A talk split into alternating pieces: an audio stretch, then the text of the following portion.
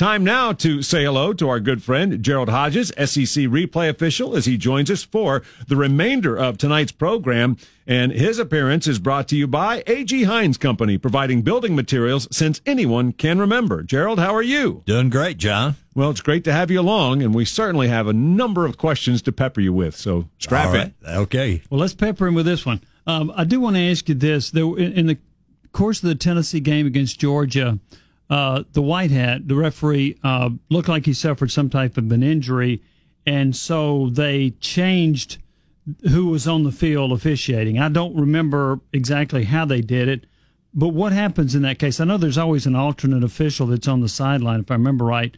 So does that guy become the white hat? Does somebody else become the white hat? How, how does that work in terms of replacing an official who might suffer an injury? Right. That's a good question, Jimmy, because there are eight officials on the field. The alternate is a regular S E C official who happens to be off. We have a couple of off weeks during the season. So, but the alternate official could normally work, say, field judge, side judge, other than referee. So in their pregame, that's one of the last things they go over. You know, worst case scenario, if the white hat goes down, who's gonna who's gonna be the referee? So they decide that at the uh, pregame meeting, and it may involve just a straight switch, the alternate to the white hat. Uh, you may have someone on the field who has referee experience and maybe in another league, and uh, they'll put them. So it could be a one-for-one swap. It could be it could involve swapping two or, or three different officials around to okay. you know, get the you know the best qualified official to be the white hat. Okay. Uh, during the Tennessee game against Georgia, there were two targeting overturns. I think they might have been on back-to-back plays.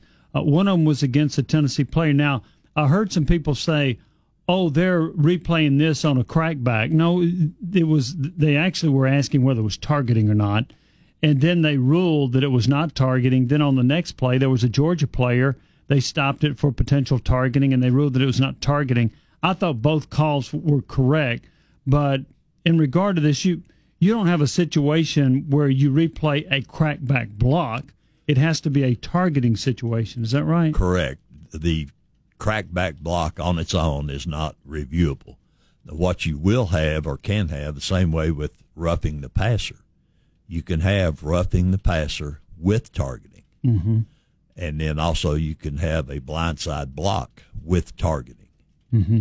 And they look at, but if you have just targeting and not blindside block, then they, they only look at the targeting because the blindside is not reviewable.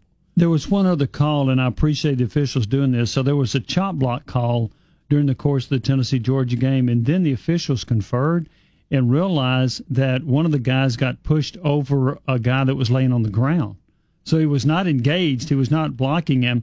And when they talked about it, they said, nope. They picked up the flag and said, no chop block. I don't know if replay can confer with them or not on that, but they, they got on the, on the field together and said, what? And when you saw the replay, the reversal was correct. There there should not have been a flag. Right. So that, I, I like the fact they, they got together to talk about it. That is really good work on the field. And, of course, the officials have the intercom. They can talk to each other, and that's what they need to do. Mm-hmm. I mean, you'll, you know, you'll see them come together maybe on a pass interference call where – one official knows that the pass was uncatchable, and you know you, you take any help you can get from your fellow officials. So if you have a question or comment for Gerald, six five six, nine nine zero zero, six five six, nine nine zero zero, star nine ninety is free for A T and T and U S Cellular customers. The toll-free number, one eight six six, six five six, nine nine zero zero. Let's talk to Michael. Hello, Michael. Hey, John. Hey, Jimmy. How are y'all? Doing hey, well, and yourself? Pretty well. Uh, thanks for taking my call. Hey, Gerald. I hey, really Michael. enjoyed the uh, the segment. Thank you. Um, so I was I was watching the uh, the Auburn uh, Florida game, and um, there was a what looked like a, a, a pretty clear targeting uh, hit. You know, I don't think it was malicious, but you know, by the letter of the law, targeting hit on a on a Florida player, um, and the guy was kind of on the ground for a while, I believe, and um, they didn't make the call. They didn't throw a flag, didn't make the call. So so Dan Mullen threw a, a flag, I guess, a, or called a timeout and basically challenged it. And the ref kind of, in, in more explanation than I thought was was I was going to get, basically said, well, you can't challenge a non-call targeting. But at the same time, it was a pretty clear targeting. So I don't know. I guess at that time, are, are the guys, are the refs, or the replay officials, are they looking at that um, and, and and going through it anyway? I, I know every play is reviewed, so to speak, but, I mean, it, if that wasn't targeting, I'm not sure what was. But but Mullen got to keep his timeout. So did they did he get to keep his timeout just because he didn't know, or just because maybe the refs were kind of trying to throw him a bone because maybe they missed the call? I don't. I don't know if you know what I'm talking about. Okay, or not, if sure. Let me, let me go through it, Michael, because that targeting rule has changed this year. It has different wording on it. Last year, the replay officials had the option of confirming the targeting, letting it stand, or overturning the call. They look. We as replay, we look at every potential targeting foul, and I'm sure they looked at it uh, numerous times, but if the coach, uh, you know, wants to challenge that, then the the replay official, I mean, excuse me, the referee will tell me, coach, that is not challengeable. There's a difference between being challengeable and then being reviewable. So in that case, it, you know, and it, what whoever coach or whatever coach would do that, uh, they would just, you know, say, you know, you can't challenge it. Here's your timeout back, and here's your challenge back, because it was not actually stopped. So, I got you. So do they do, do they ever? Uh, I mean, I guess all the plays kind of are, are grouped together. Do they ever look at those, obviously, and say, hey, you know, hey, guys, you kind of missed one here or something like that? I assume that happens, right? Well, it, as Gerald has said, and, of course, Rocky pointed it out, uh, each play is in each review. I mean, each member of the officiating crew, his imp- performance for the entire game is reviewed from one week to the next. You're graded. And so what you'll get is, for lack of a better word, your report card. And if there are either highlights of something that was well officiated or perhaps something that was missed, Gerald, that goes out to everybody before they work their next game. That's correct. That is the, the film we look at on Friday nights or Saturday morning, depending on kickoff time. So we see the good and the bad. Oh, and then uh, the replay officials actually have their own conference call on a night during the week, and we review every play that is stopped in every S E C game, as well as some that maybe weren't stopped. So that's correct. We get graded on it weekly. All right, guys. Thanks. I appreciate it. Thank right. you. Michael, sure do appreciate you. six five six, nine nine zero zero, six five six, nine nine zero zero, star nine ninety is free for A T and T and U S Cellular customers. The toll-free number, one eight six six, six five six, nine nine zero zero. Gerald, I was watching a game the other day, and there was an interception, and then the guy is returning the interception, and there was a late hit. And then, upon review, the ball actually hit the ground. It was not an interception. So if there was no interception and they reversed that, could you still implement the late hit personal foul call? Yes, and that's true on any type play, but uh, the fact that the ball hit the ground, it became dead, so there anything that happens after that is a dead ball foul. Now, basically on dead ball fouls, only fifteen-yard fouls are are enforced. So you had a clip on the run back or a block in the back on the run back, and then it's turned over to an incomplete pass. Then the ten-yard fouls go away. Oh, okay. Not a clip. I yeah. said clip would be fifteen, but a block in the back, ten-yard and five-yard fouls are not enforced, just the fifteen-yard. Interesting. Okay. Just like roughing the passer, only you know on a score, only the fifteen-yarders are are enforced. Okay. So only the fifteen-yarders. So let's just say, same scenario. Team looks to have intercepted the ball. Mm-hmm. They make a big return and, for whatever reason, decide to taunt uh, and get an unsportsmanlike conduct call. Would it be the same situation? That yes, if that's a fifteen-yard penalty, and it would be enforced. Okay. Wouldn't that be some egg on your face? And that would wow. be one marker against that player. And if he gets another one. Unsportsmanlike? Yeah, yeah. And I guess in that instance, I mean, because the the game I was watching where I saw the exact same thing happen, I believe it was a third down play, and they came back and it made it, it went from fourth and a yard to like fourth and sixteen, really changed the uh, the outcome of, of what they might have done next. But in my scenario, that would become a first down for the offense, even though it was an incomplete pass on third down, because it would be an unsportsmanlike conduct against the defense. If it were against the defense, that's correct. So instead of holding them and, you know, fourth down, you give them a first. That'd be the double whammy. Un- unsportsmanlike fouls are pretty costly. Yes. In more ways than one. Never a good time for any of them. Oh, so basically don't celebrate an interception until you know it's an interception. Yes. Exactly. That's right. So, exactly. Oh, or man. Don't drop the ball before you cross the goal line. Well, that well, that's a good one, too. Well, and that's interesting that you would enforce the fifteen-yarder but not the ten. I didn't know that. That's an right. interesting distinction. Yeah, it sure is. Uh, that uh, to be aware of. Yes. So that's, uh, that's a good one there. Uh, I did want to ask you about another situation. I was watching um, – might be better if I don't say the teams. So okay. Uh, I was watching a game. I won't say where. So there you are. But it was hot. It was hot. Uh, and the uh, one team had this guy doing a rugby punt. So he took off a couple of steps to the right, punted it, and then the other team, the punt blocking team, ran into him, fifteen yards, and they they marked it off first down. And I thought, oh, wait a minute. If it's a rugby punt and he takes off running, then he is not protected. But he's got to be outside the, quote, tackle box before he is not protected. Is correct. that correct? Correct. Well, I guess the, so, the theory, Jimmy, and I'm speculating, but if he's the rugby-style kicker, and he runs outside the tackle box, there's a good chance he may run it. Yeah. So, you know, that's when he could when be a runner-punter. Yeah, yeah, that's right. he he becomes a runner, so I guess that's the distinction. You got to have somewhere. So, you know, of course, if it's, if he's running straight toward the line of scrimmage, doesn't get outside, then, you know, obviously he's probably going to kick it. But when I first saw that, I didn't like the call.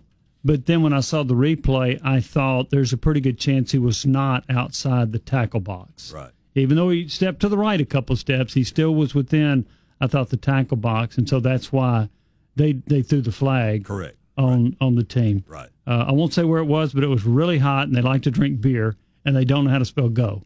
But other than that, I'm not going to tell you. Where could that okay. possibly uh, be? I'm not going to tell you where it was. If you have a question or comment for Gerald, six five six, nine nine hundred, six five six, nine nine hundred, star nine ninety is free. For A T and T and U S. Cellular customers, the toll-free number, one eight six six, six five six, nine nine hundred. Gerald's appearance brought to you by A G. Hines Company, providing building materials since anyone can remember. More with Gerald coming up as you listen to Sports Talk. If it weren't for sports, we'd be forced to play that crap other stations play. Anybody need that? Nobody. ninety-nine point one, the Sports Animal.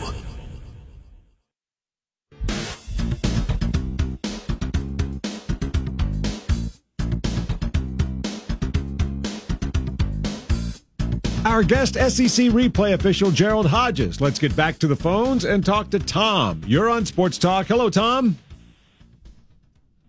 Yes, this is for Gerald. Yes, Tom. Uh, it pertains to tar- yes, it pertains to targeting. Huh. Uh, just if you could just address the part of the defenseless player apart. I understand the rest, but the part that concerns the defensive this player. Okay, the uh, defenseless player, as far as targeting goes, Tom, falls under Rule nine one four, and it uh, there there are several definitions of a defensive player. Obviously, one is a quarterback in the process of throwing the ball or immediately following the uh, when he lets the ball go. By definition, the quarterback is defenseless throughout the down. So that's one. Another one is a receiver that is, you know, going to catch a ball and he's up, say, in the air or, you know, in a vulnerable position. And then the other defenseless player is a blindside block. Any receiver that receives a blindside block. So the difference in the those the uh, between, of course, the other target is crown the helmet. So the crown the helmet could be, you know, against any player, but the defenseless player basically, you know, they're your three or four definitions of a defenseless player, and they cannot be hit above the shoulders. Uh, it doesn't have to be. Okay. Helmet. It doesn't have to be helmet to helmet. It can be a shoulder, a forearm. A sliding quarterback is a defenseless player. Okay, the, the other part of that is then the play in the late, latter part of the game where the Tennessee quarterback was hit really hard. Uh, they talked about it. It was a good legal hit. But in my terms, he was defenseless. He was had his head turned. He could not see the player coming. And if you look at the replay close enough, you'll see the player did launch with his feet. Uh, I mean, good play. It's a good football play. But to me, it just looked like he was defenseless. And I'll, I'll hang up and let you answer that. Sure, no problem, Tom. I did not see it, but unless he lowered his head and hit him with the crown of the helmet and it was not above his shoulders, you know, basically head, neck area, uh, it is a legal play. There can be some tremendous legal hits on players. Well, a quarterback with the ball in the pocket is not defenseless. No, that's Even correct. Even though he doesn't see a defender coming, he's right. not defenseless. That's correct. That is correct, yeah. yeah. Tom, thank you very much. Let's go next to Bill. Hello, Bill. Hey, guys. Thanks for taking my call. Uh, love the segment. Um, Appreciate that. I had a question. I saw a clip from the Tulsa S M U game.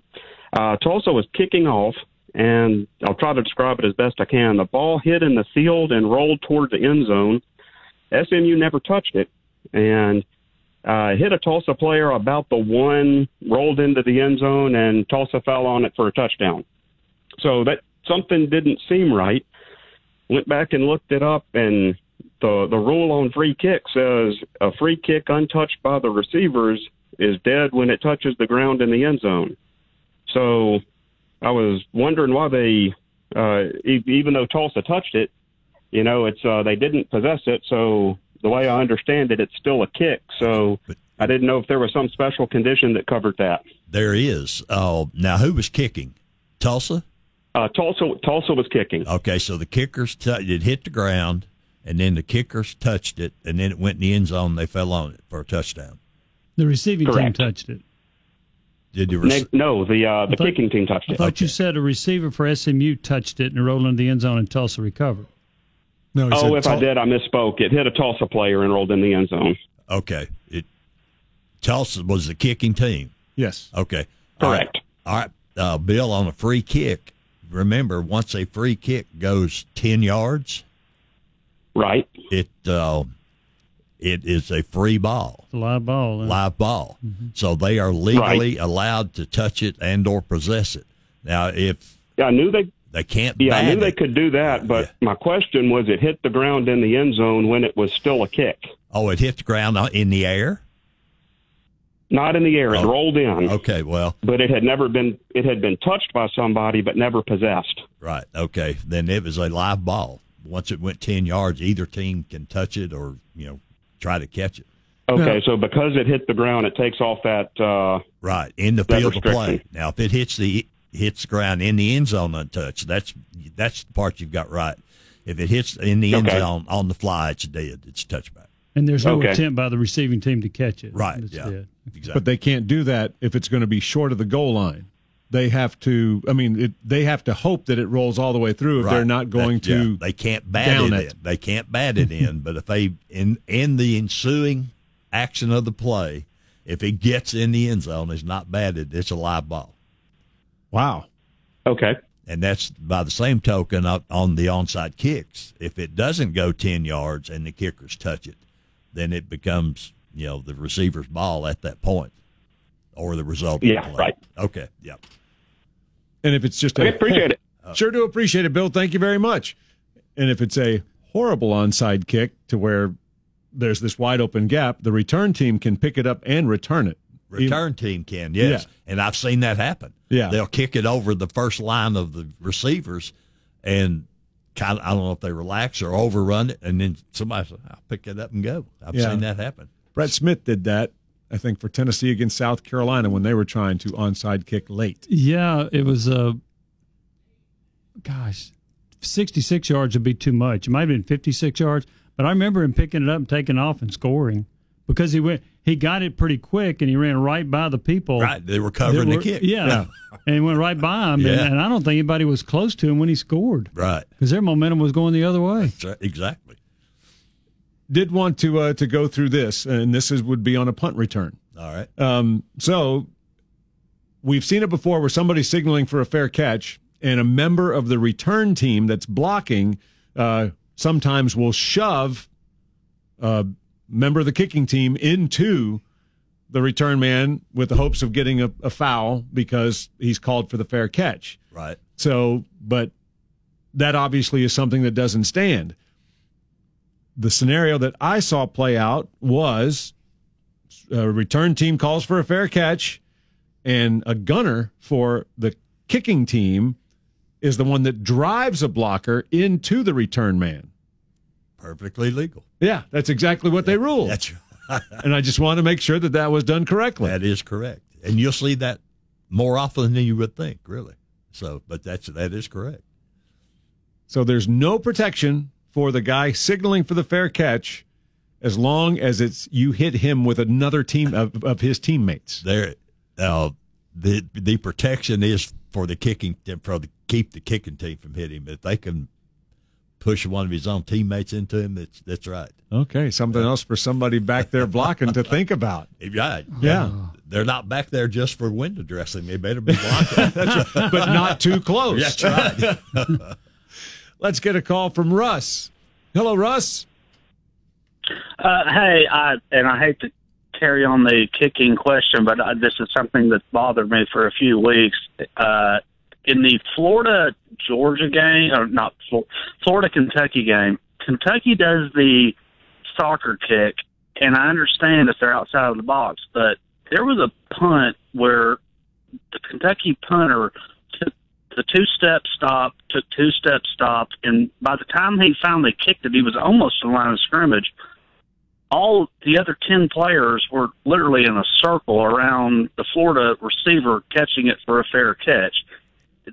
Um, John, I'm about your age. Uh, that used to be downfield. I'm trying to figure out how that changed, and theoretically could he have just sat there and had a picnic because nobody was rushing, so he just finally took his time and punted it. Russ, I'm going to say this, and Gerald, you correct me if I'm wrong. There was an N F L rule that you could not go downfield on a punt, or at least maybe not too many of them could go downfield. I don't think that was ever a college rule. That's correct. Okay. That's correct, Jimmy. Okay. Right. They're, okay, okay. Those gunners are off at the snap, and the faster they can get down there, the better they like it. Now, they they can't get closer than one yard in front of that receiver if he's signaled for a fair catch, or even if he hasn't. That's the other thing. You don't have to signal for a fair catch to get protection to make the catch. I was watching an okay. N F L game yesterday, and a guy got so close to the guy that was trying to receive the punt mm-hmm.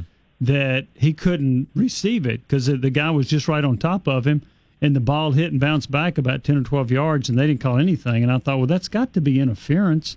If you get in the way of the guy catching it and you're on top of him to the point where you can't reach out and catch the ball, isn't that interference? Well, there, there are two rules. There, There is fair catch interference, okay, which if the receiver signals, then he has the opportunity to complete the fair catch. Okay. The other one is interference with the opportunity to make a catch. Mm-hmm. So, it doesn't, you know, are whether, both of them the same penalty as yes, far as yards? Yes, fifteen yard spot foul. fifteen, okay. Yes. yes.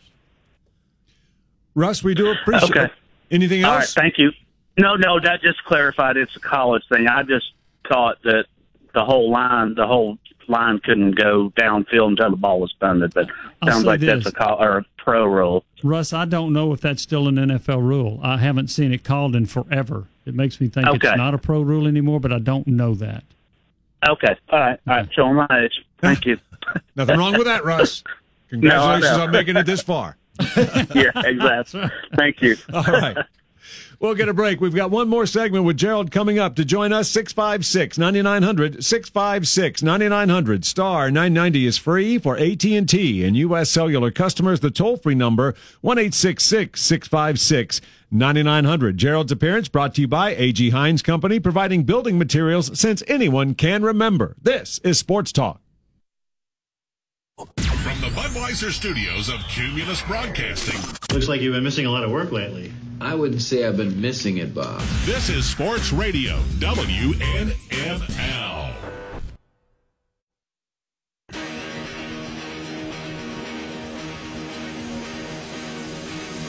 Final segment to today's edition of Sports Talk. With Jimmy Himes, I'm John Wilkerson. Our guest, S E C Replay official Gerald Hodges. Uh, Jimmy, just a couple of quick things to update. We can tell you they go to the bottom of the ninth. Braves, Cardinals tied at four.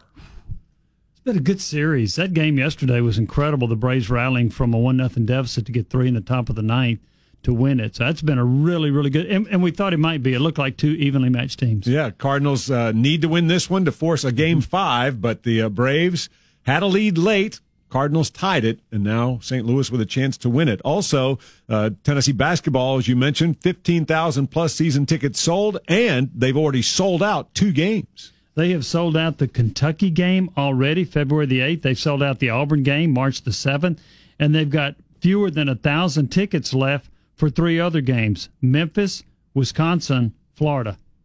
How about that? That is something. Yeah. Let's get another call for Gerald. It's Chip who calls, who's uh, joining us. Hi, Chip. How are you? I'm fine, sir. You? Doing well, thank you. I want to know if when you fair catch a punt, the ball's down where you catch it. Well, I noticed in the Tennessee game a couple of times the kickoff receivers uh, signal fair catch on the two or three yard line, and they moved the ball back out to the twenty-five. I was wondering why the ball wasn't down where they. All right, sure, Chip. Yeah, that was a rule change uh, last year, uh, maybe a couple years ago, that if they – it's a safety issue. It came up, and uh, the uh, statistics showed that there were more injuries on kickoff returns, uh, you know, from the thirty-five. Actually, kickoffs, not punts, but kickoff returns. So than that, any other play. Than right? any other play yeah. in, in the game. So – they gave the uh, receiving team the option that if they if they fair catch the ball anywhere inside the twenty-five yard line, then it, they will put the ball in play uh, at the twenty-five. Same thing if they kick it in the end zone on the fly, it'll be it'll be brought out to the twenty-five. They're trying to eliminate run backs, give them the incentive.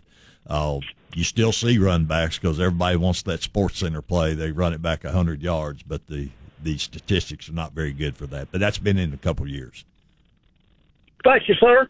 All right. Appreciate it, Chip. Jimmy, I've got one correction. On that kick play, yeah. if that ball gets in the end zone, it is dead, regardless if the kicking team touches it. Okay. If if it gets in there untouched by B, it's a dead ball, so it'd be back out to the twenty-five. So Tom was correct on that part of it.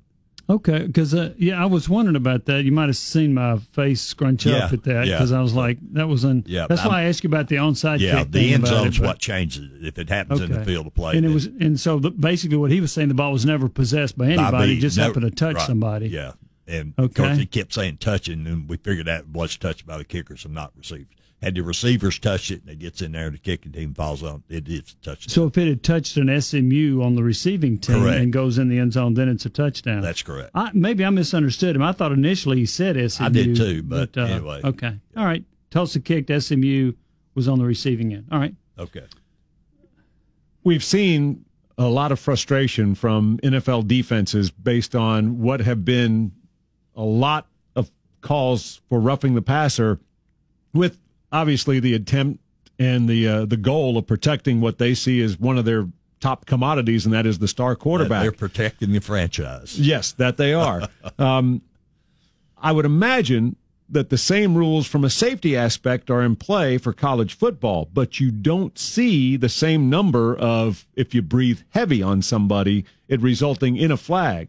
So I'm just wondering, What is what is the difference, or what are college football officials looking for in terms of roughing the passer that might make it a harder hit on a college quarterback than what we see some pro quarterbacks taking uh, taking as far as hits that are flagged on the defense? Yeah, I, I'm not sure what their philosophy is. Mm-hmm. Of course, in college, they came out last year also with the, you know, if you hit the quarterback below the knee, so or at the knee or below. That's, yes, that's now foul. Which and that came out. That's last year. So, yeah. When college football yeah. in, so adopted that. That. Okay. that was a uh, that was a follow up from the N F L. Well, and it happened to Kelly Bryant, the Missouri quarterback, because his injury on the last play of the first half in their game, uh-huh. a guy hit him low, and they threw the flag. In the past, that wouldn't have been a penalty. This time, they call roughing the passer. Correct. That's right. Yes, sir.